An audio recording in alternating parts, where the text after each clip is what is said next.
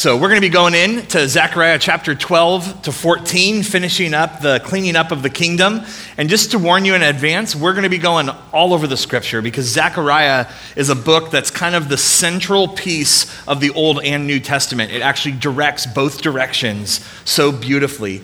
And so I want to start though with this question because I think a lot of us, we never like it when we are people that are misunderstood.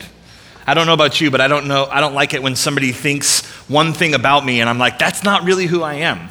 And so my question for you is what if Jesus is the most misunderstood person in your life? Especially when it comes to him being king. What if he's the most misunderstood person? Because this series, all throughout the year, has raised a lot of very honest questions for us. Is God worth following? If he is, why don't I follow him closer? What would happen if I didn't follow him, or if I did follow him, do I trust where he leads me? Am I keeping my distance from him being king for a reason? And a lot of us, we don't like it when things go outside of our control. We don't like feeling powerless or losing control, and those often plague our minds.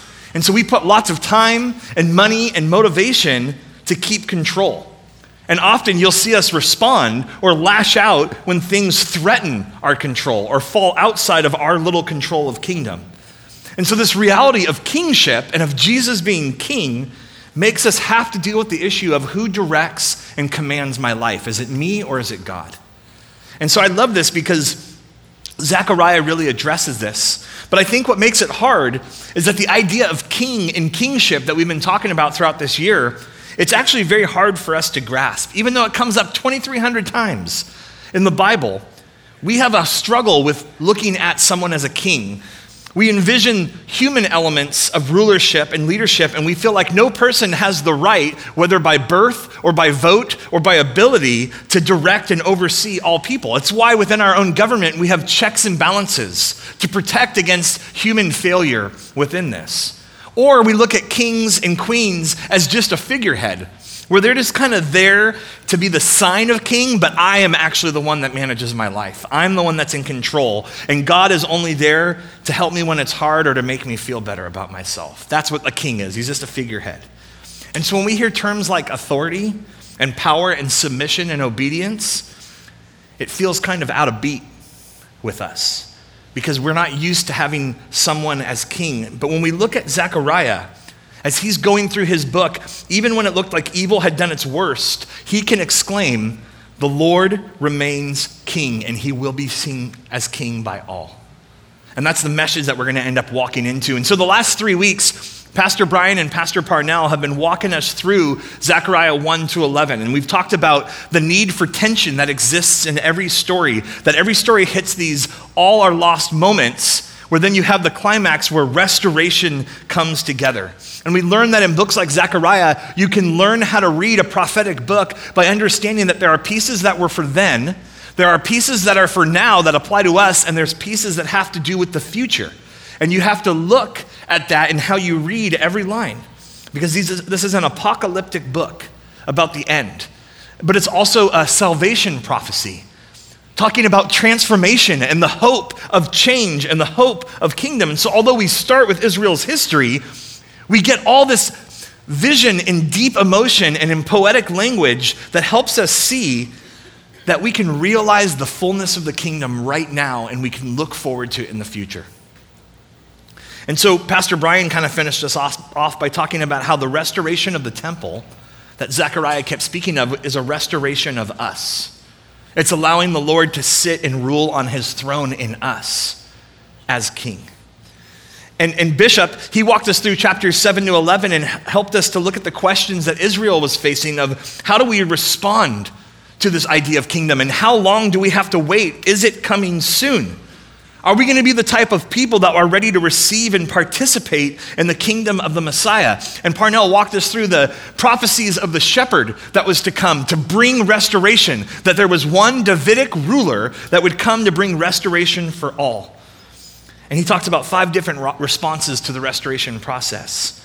But what you end up seeing in the end of all that is that the people reject that shepherd, the restorer.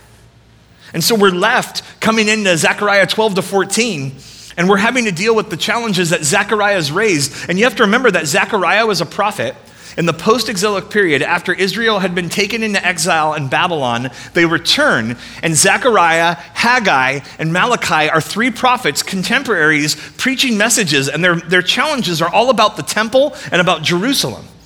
And they're talking about how the New Jerusalem and the new temple were the condition for the messianic kingdom to come. It's what everything depended on because they believed the Lord would come from his temple. But what they didn't realize and they couldn't expect to appreciate is that when the messianic king came, Jesus, he says in Mark 14 and in John 2 that his body is the temple and that it would be destroyed and three days later be raised again. And that the effect of that was that his body as temple would become the cornerstone of a holy temple made up of many living stones, believers who become a dwelling place of God in the Spirit. And so everybody, Israel and the Gentiles, are included in grace with the kingdom. And so we're going to see as we walk into uh, Zechariah 12, we're going to see this picture of what God was going to do with the Messiah, which we already know has happened. And he's going to talk about the Messiah coming again and bringing in the kingdom in its fullness. And so, one of the things I want you to realize, because like I said, we're going to be going all over Scripture, is that when you read the book of Zechariah, it's connected with everything that came before it. He is going off of things spoken by Isaiah and Ezekiel and Joel and Jeremiah and Genesis and Deuteronomy, but this is also a book that affects how you read the Gospels, the story of Jesus, and it affects the, how you read the book of Revelation because Zechariah is actually the greatest Old Testament influence on the book of Revelation in the New Testament. And how many of us know the book of Zechariah well? I've studied it and I don't know. And, and so we have to understand how central this book is. So if you have your Bibles, turn to chapter 12. Um, we're going to be going verses 1 to 6. If you're using the Bibles in the seat around you, it's uh, page 798. And if you're using a device, just type in Zechariah and then scroll until you get there. So I'm going to read quickly. I read very fast, and then we're going to go back and walk through this. So try to keep up, and if you don't, you can go back and watch the video. All right, Zechariah 12. The burden of the word of the Lord concerning Israel. Thus declares the Lord, who stretched out the heavens and founded the earth and formed the spirit of man within him. Behold, I am about to make Jerusalem a cup of staggering to all the surrounding peoples. The siege of Jerusalem will also be against Judah, and on that day I will make Jerusalem a heavy stone for all the peoples. All who lift it will surely hurt themselves, and all the nations of the earth will gather against it. On that day, declares the Lord, I will strike every horse with panic and its rider with madness, but for the sake of the house of Judah, I will keep my eyes open when I strike every horse of the people with blindness. Then the clans of Judah, Judah shall say to themselves, The inhabitants of Jerusalem have strength through the Lord of hosts their God. On that day, I will make the clans of Judah like a blazing pot in the midst of wood, like a flaming torch among sheaves, and they shall devour to the right and to the left all the surrounding peoples, while Jerusalem shall again be inhabited in its place in Jerusalem. And, and so the, the text starts by taking you into a fresh oracle, a fresh vision for this book, but now it's saying this is a vision from the Creator God. So it talks about God creating and it talks about His recreating power. Because it's going to be speaking of the future and completion and perfection, it's trying to show you that what's about to happen in the new kingdom is equivalent to creation at the very beginning. And so it's ushering back. And so it's going to dive in and give you this beautiful mix where you're going to see that God's going to confront all these things with power. You're going to see justice and judgment, but He's also going to pour out mercy and salvation. And you're going to see as we keep reading that the kingdom will not come without great cost. And so those first six verses, they start by saying on that day. And did you notice how it said on that day, on that day, on that day, on that day? It's going to say it seven times in chapter 12, three more times in chapter 13, and seven more times in chapter 14. It's kind of important. It's trying to draw your attention because this is a prophetic snapshot that's pointing ahead to the final day when God establishes his kingdom and glory. And so it wants you to be dro- driven into that. It wants you to be motivated by trust that God has a purpose with what's going to go forward.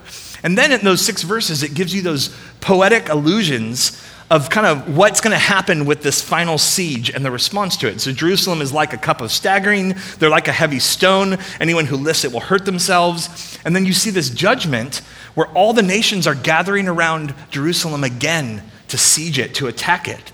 But God intervenes. He strikes the horse with madness and, the rider with pan- panic. And you see that Judah is like a blazing pot in the midst of wood, like a flaming torch, and they're going to devour all everything around them. And it's kind of trying to tell you in the beginning that God's going to confront evil among all the nations, but he's also going to confront the evil and the wickedness in Jerusalem. Because God's always going to go and cleanse everyone from the idolatry and sin in their lives. And that's how it starts. But then, because of that justice, he's going to come in and show protection. And so in verse 4, you can see him saying, For the sake of the house of Judah, I will keep my eyes open. My eyes are wide open. Whereas he'll strike the horse and rider with blindness, God says, My eyes are wide open on you. We need to hear that sometimes, right? With whatever we're going through, that God's eyes are wide open and He's watching, ready to spare, ready to save, ready to intervene. And in the book of Zechariah, that message of God's eyes and his eyes being open are everywhere. In chapter 3, there's seven eyes on a stone. In chapter 4, there's seven eyes on a lampstand. There's eyes everywhere. And they're symbolic to again show you that God sees. And because God sees, God can act. And in verse 5, the people realize that. And it says that the leaders of the clan will say to themselves, The inhabitants of Jerusalem have strength through the Lord of the angel armies, their God. And it tells you in verse 6 that they will be inhabited in their place. And so you're seeing in these first six verses that God's confronting the rebellion of all people.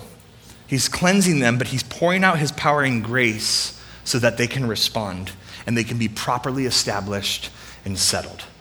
And I don't know about you, but there's a lot of us, whether you're feeling like you're at your top or you're retired or whatever, but I don't think anybody ever feels like they're in that perfect 100% where everything is perfectly established and perfectly settled.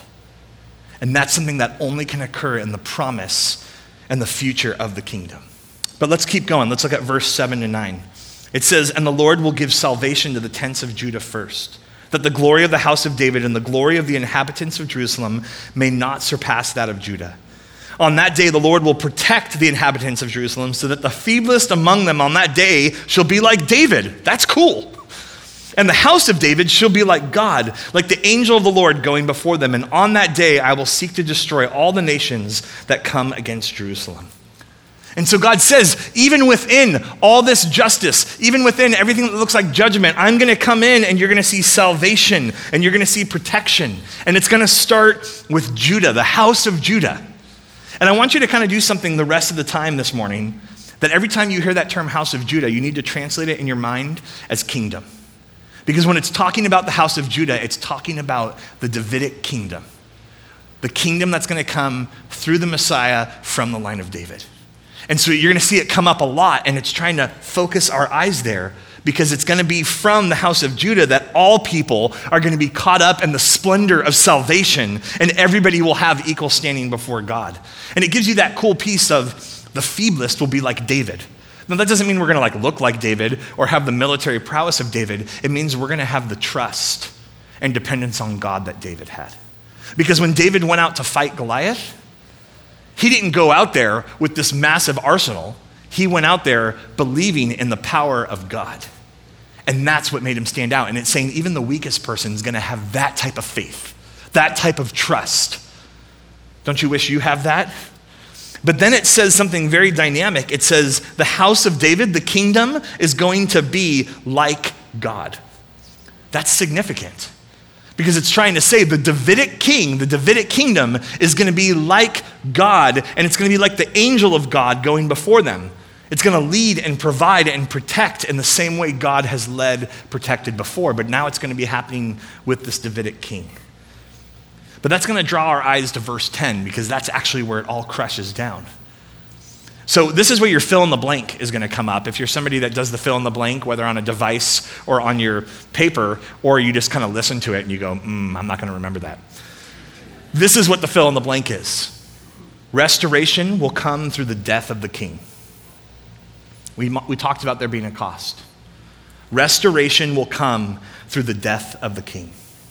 Because God has always had a plan for restoration. Ever since sin came into the world, God had a plan for restoration, but He knew that we could not do it. He knew that even with the temple, and even with the sacrifices, and even with the moral code, and even with all the things that He provided, Israel and all of humanity needed to have a new spirit and they needed to have a new cleansing. And that's why, very quickly, starting as early as the book of Deuteronomy, but especially in Jeremiah chapter 31 and Jeremiah 32 and Ezekiel 36, God is talking about how He is the one that's going to provide that new spirit and that new cleansing. Let me read you just one part out of Ezekiel 36. Verse 25, it says, I will sprinkle clean water on you, and you shall be clean from all your uncleanliness, and from all your idols I will cleanse you. And I will give you a new heart and a new spirit I will put within you. And I will remove the heart of stone from your flesh and give you a heart of flesh. And I will put my spirit within you and cause you to walk in my statutes and be careful to obey my rules. God goes, I know you can't do it, so I am going to provide a way for you to do it, and it's going to happen all from me. And that's where verse 10 comes in. Let's read verse 10. It says, And I will pour out on the house of David and the inhabitants of Jerusalem a spirit of grace and pleas for mercy, so that when they have looked on me, on whom they have pierced, they shall mourn for him as one mourns for an only child and weep bitterly over him as one weeps for a first, over a firstborn. And then it's going to go on and it's going to give some paraphrase, if I can just kind of quickly walk through the rest, where it's going to talk about the mourning being as great as a city up in the Jezreel Valley in the north of Israel. And then it's going to say that all people in the land are going to mourn and all families are going to mourn from the house of David and his son, the house of Nathan, and from the priestly house, the house of Levi, and from the Shimeites, which is not related to the guy from Captain Hook, and all of their wives. Everybody is going to respond. And this text is beautiful because it's starting with this aspect that who is the one that's pouring out this grace and this favor, the pleas for mercy? It's the Lord. And he's pouring it out like water. I like what one commentator says. He says, It's one thing to have grace or favor, it's another to capitalize on that favor by seeking it. Because, see, God doesn't just pour out grace. That's something He clearly does. But He pours out the way for you to ask for that grace to change you. And God says, I'm pouring that out. But we have to look at what it's talking about because it keeps making reference to the house of David in Jerusalem. And it's actually connecting all this with the battle we read in the first eight verses, nine verses, and the battle that's talked about in chapter 11 and a little bit in chapter 10. And so it's saying that within this battle, someone is pierced. Someone is literally in the Hebrew stabbed. And in this piercing, it comes not from the people attacking Jerusalem, it comes at the hand of the people in Jerusalem. So at some point, the people turn and they kill the, their own king, their own messianic person from the house of Judah. And so the, the themes that we've read throughout Zechariah, they talk about this coming Davidic king, and it's trying to direct our eyes towards that. And this piercing is going to leave an effect so in chapter 3 of Zechariah, it tells us that the iniquity of the land would be removed in a single day with the one that comes as a shoot of David. So it's directing us towards this. But if you look into the text, it's got this complex sentence that makes you realize that something dynamic is happening because it says, when they look on me, or uh, most translations will actually say to me, the Lord, their object, whom they've pierced. So it's saying they've pierced the Lord, but it says they're going to mourn for him. But it's not him connected to the Lord, it's this other him because it's talking about the Davidic king. And so, what it's trying to paint for you, and it's not very explicit, is it's saying that they have pierced this Davidic king that's going to come, and in that way they've pierced Yahweh because the king is his agent and they are deserving of judgment. But rather than judgment, God pours out grace and restores relationship and gives them the ability to grieve and call upon God's work, and it's showing that God has a plan. Now, this is a very important verse because in the book of John, chapter 19, verse 37, when Jesus is up on the cross representing the Messiah, because he is the Messiah, John quotes Zechariah 12:10, and they will look upon the one they have pierced. And he makes the connection because the Spirit's identifying it to him.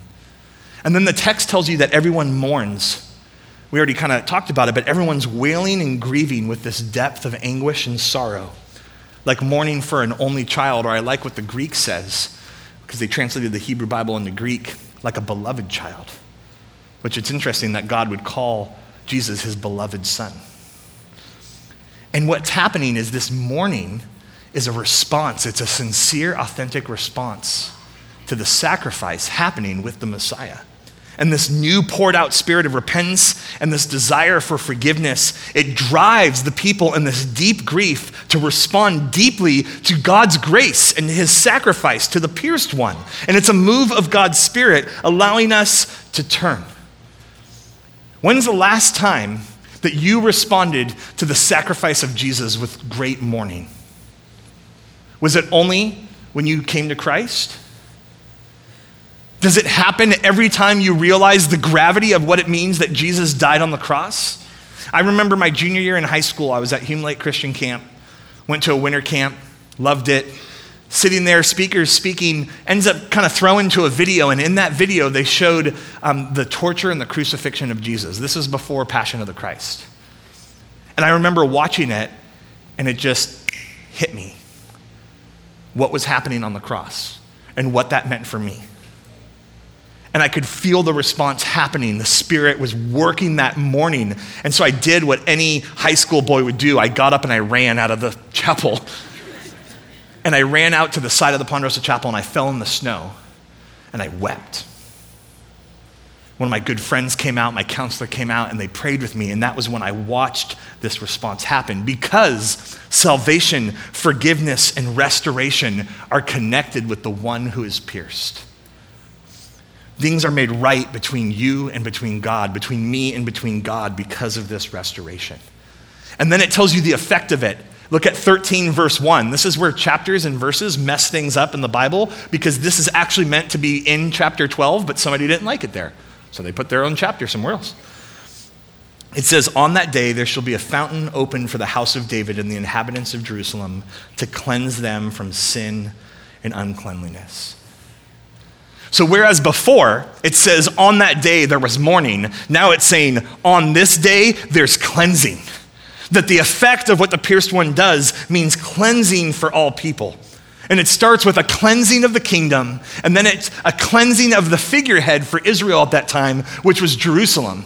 So it's a cleansing of the kingdom, a cleansing of Jerusalem, and later you're going to see it's a cleansing for all people. And the church the, is the recipients of the benefits promised by that cleansing, the enablement by the Spirit to obey, to have an intimate relationship with the Lord, to have a saving knowledge of oneself and the forgiveness of sins that comes from the pierced one. Which is why when Jesus decides to sit down at a well with a Samaritan woman and starts talking to her about water, he ends up saying in John chapter 4, verses 13 to 14, Everyone who drinks of this water will be thirsty again.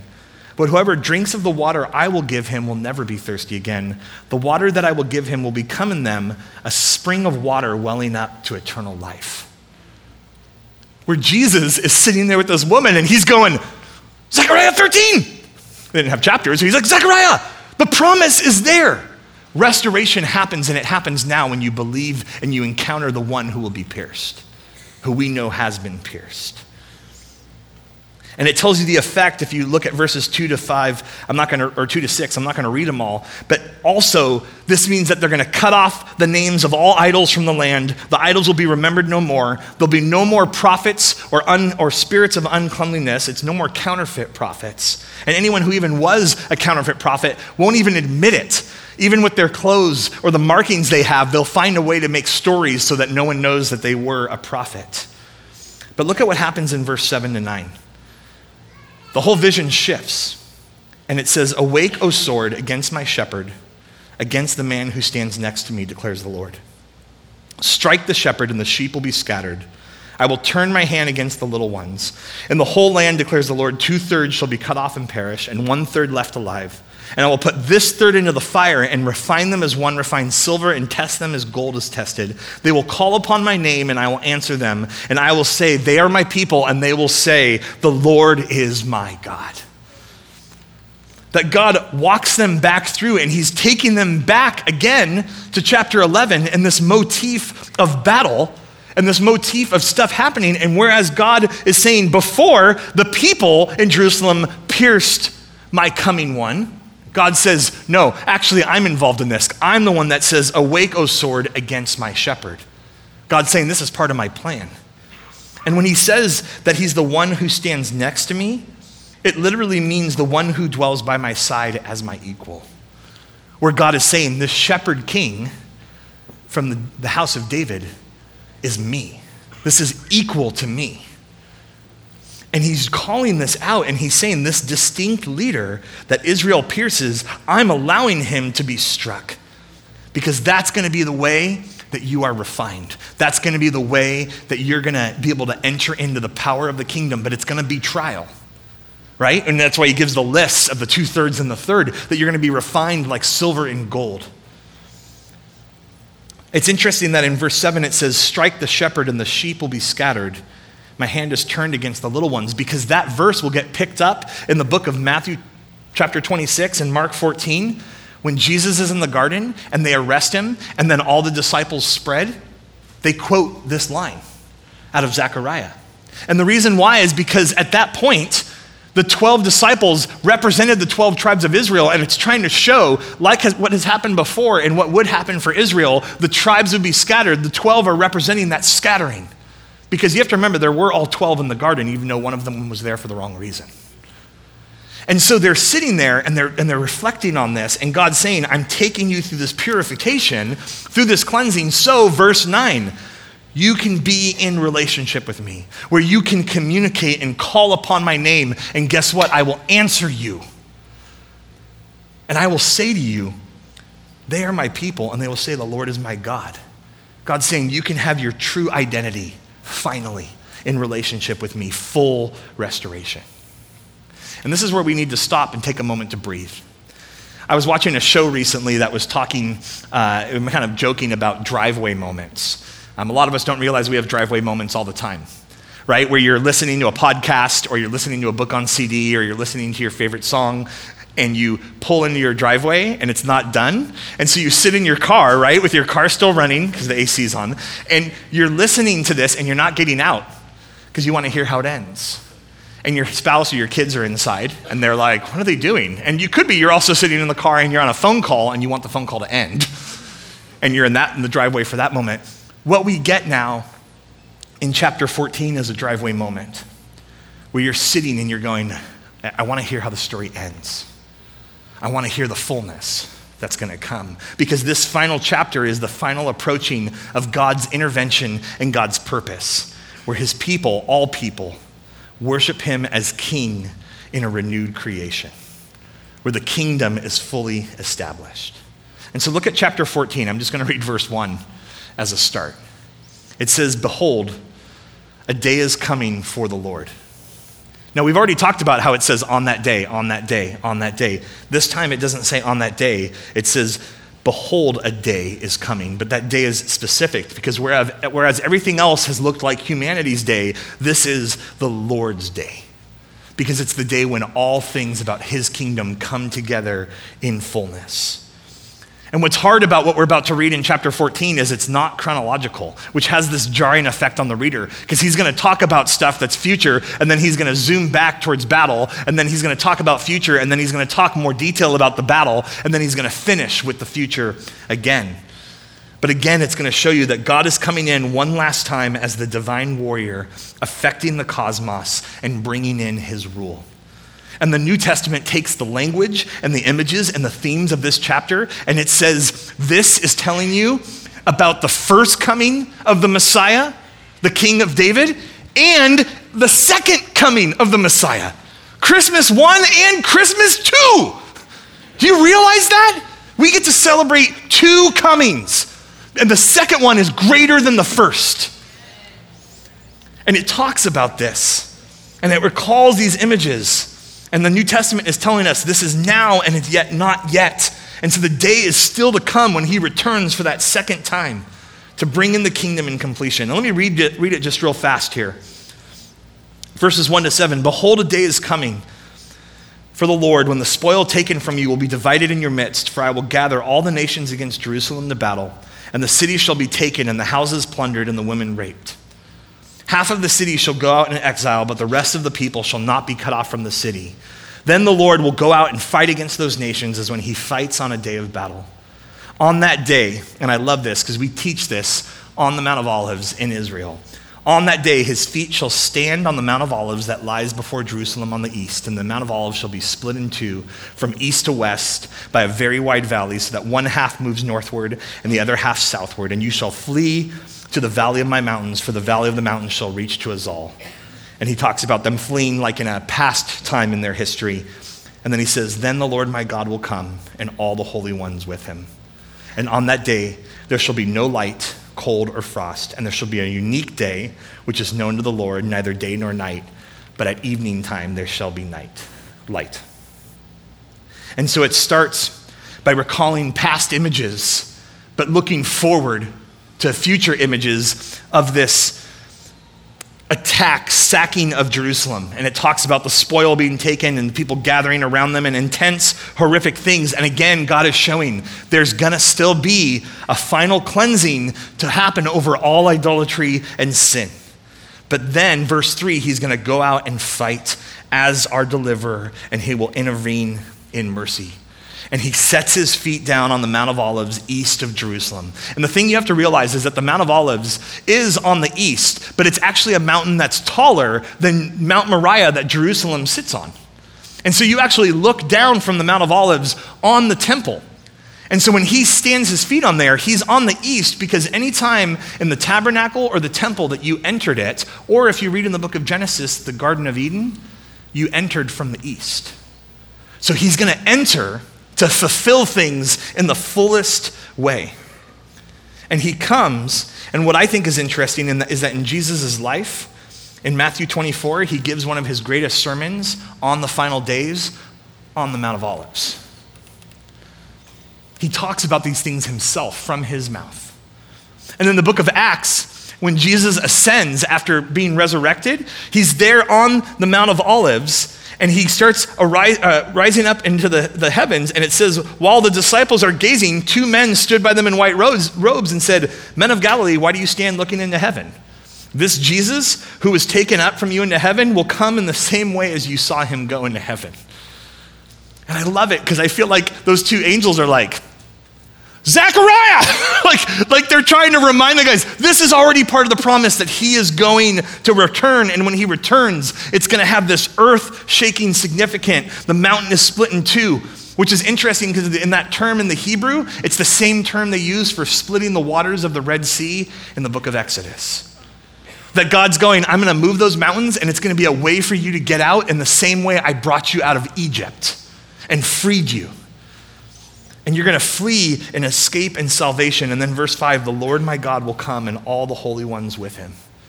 Where now it's saying, now is the coming in victory with this angel army or this army of the saints. Jesus actually talks about it in Matthew 25 in that Olivet discourse. But even greater, Revelation 19 tells us that we see heaven opened and a rider on a white horse that comes. And it gives you all of his names and then it tells you, and the armies of heaven, arrayed in fine linen, white and pure, were following him on white horses. And that's one of those epic moments and those epic pictures of the final coming of Jesus. And then it tells you in verse 6 no light, no cold, no frost, which there's some of you that are like the snowboarders and the like skiers, and you're like, no! Well, actually, the, the term no light or no cold and no frost is actually a mistranslation. A lot of your Bibles will have a little note that will say they're unsure of what it is in the Hebrew. They've actually figured it out now that it has to mean with the heavenly bodies are thickened, or the term is congealed. And so, what it's saying is it's saying there's no light because all the luminaries, the sun, the moon, and the stars, are blocked. And that's what leads into the next line that there's neither day nor night, and at the evening time there shall be light, and it will be a unique day like no other. And this is where I want to read verses 8 and 9 because they're kind of the, the main piece of all of this. It says in verse 8 On that day, living waters shall flow out from Jerusalem, half of them to the eastern sea and half of them to the western sea. It shall continue in the summer as in winter. And it's giving you a literal and symbolic picture that is so based on Genesis 2 and Ezekiel 47. But it's saying that this half of it's going to run towards the eastern sea, which is the Dead Sea, the Salt Sea, and half of it's going to run towards the Mediterranean. And it's not going to only run in the winter when it rains, it's going to run all the time because the source is from Jerusalem and it's from the temple. And what happens is in Ezekiel 47, Ezekiel gets a chance to have this pretty powerful vision where he's with an angel and they see this water start tr- trickling from the Holy of Holies in the temple and it starts running east and they follow it and they're measuring. And as they measure, the water's ankle deep and then it's knee deep and then it's waist deep and then they're swimming in it. And they take it all the way to the east into En Gedi, which we get a chance to teach on this in En Gedi.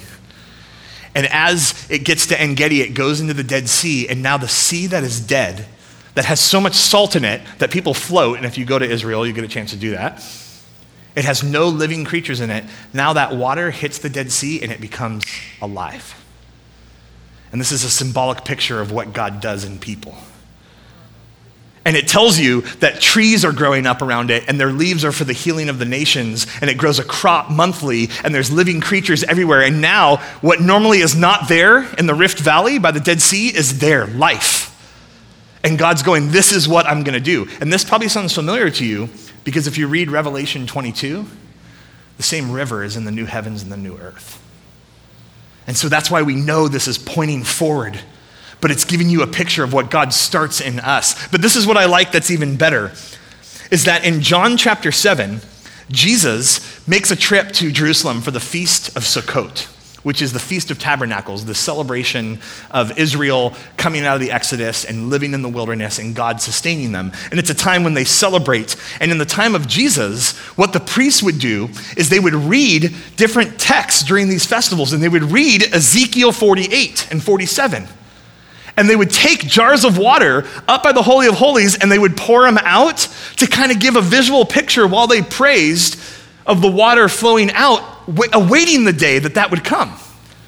And what I love is in John chapter 7, verse uh, 37, Jesus shows up on that last day and he stands up and says this If anyone thirsts, let him come to me and drinks, drink. And whoever believes in me, as scripture has said, rivers of living water will flow from within them. That Jesus is trying to say, it's when you come into relationship with me the one who will be pierced, the one who will give his life and cleanse you and forgive you. Then this living water springs up in you. Just like Zechariah 13, you're seeing it here. New life, recreation. And then we hit verse 9, my favorite verse in all of the scriptures. We made this the theme verse for the high school ministry, and it still is. And the Lord will be king over all the earth. And on that day, the Lord will be one and his name one. Where God is in his proper place as king.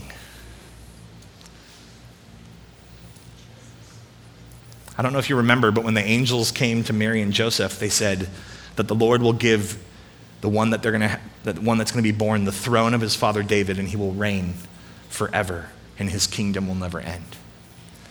And in Revelation 11:5, it tells you that all the multitudes are going to fall down and say, "The kingdom of the world has become the kingdom of our Lord and of his Christ, and he shall reign forever and ever." This is fulfilled in Jesus. And yet it's based and working off of one of the most key texts of the Old Testament. Because for the Jewish people, they all would memorize one line Deuteronomy 6 4, the Shema. And for those of you guys that went to Israel with us or you've ever been in a class with me, you know we force you to memorize it. And so I'm going to say it right now, and if you know it, say it with me. You say, Shema Yisrael Adonai Eloheinu Adonai Echad. You're going to spit a little bit. Hear, O Israel, the Lord our God, the Lord is one.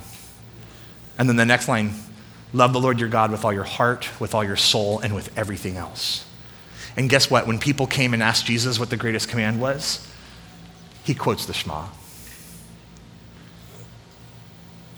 This is a key text because it shows that God is alone worthy of our allegiance. He wants us to understand who He is. He wants to be the sole object of our faith, of our dependence, and thus our obedience. He wants you to realize that He is the King and you can be part of His kingdom. And the question for all of us at all times is that Is He my King? And do I want to be a part of His kingdom? at every moment, in every place, at every time. Now, the text goes on. We don't have time to unpack all of it. But the effects that happen in Israel are powerful because it's going to be turned into a plain in verse 10, and Jerusalem stands up as a beacon to all. And it tells you that it will again be inhabited, for there will never be a decree of utter destruction, and they will dwell in security. And then it's going to zoom back and it's going to talk about how all the enemies are going to be destroyed in verses 12 to 14. And it's going to talk about how people that survive are going to come up and still worship the Lord at the feast of Sukkot. But let me draw your eyes to verse 20. It says, And on that day there shall be inscribed on the bells of the horses, Holy to the Lord. And the pots in the house of the Lord shall be as the bowls before the altar, and every pot in Jerusalem and Judah shall be holy to the Lord of hosts, so that all who sacrifice may come and take of them and boil the meat of the sacrifice in them. And there shall no longer be a traitor or a Canaanite in the house of the Lord of hosts on that day. And I bet when you came here today, you did not think that you would hear in a message that in the final day, your car is holy, and your Tupperware is holy, and your Starbucks mug is holy because it's not. Only a Pete's coffee cup is holy. no, here's the thing is it's trying to show you that finally in the final kingdom, all things are made holy so that everything is worship to the Lord. And it's drawing back a picture to the high priest because the high priest for Israel was the one person that was consecrated and specially cleansed and set apart with access to the presence of the Lord. Actually, the, the, the, high priest himself would have this turban, and he would have this gold plate on the front of the turban, turban, and in Hebrew, it would say, Holy to the Lord. And so now it's saying, well, now you can see that on a horse and a pot and everything is holy to the Lord. And the reason why this is important is because the high priest was the one that had access to the presence of God. And the New Testament writers saw this and they said, This has happened in Jesus. And so you go to the book of Hebrews, and 17 different times it tells you that Jesus is the high priest. That he is holy to the Lord, and he gives you and he gives me access to the presence. And that's the way we are able to live in the kingdom.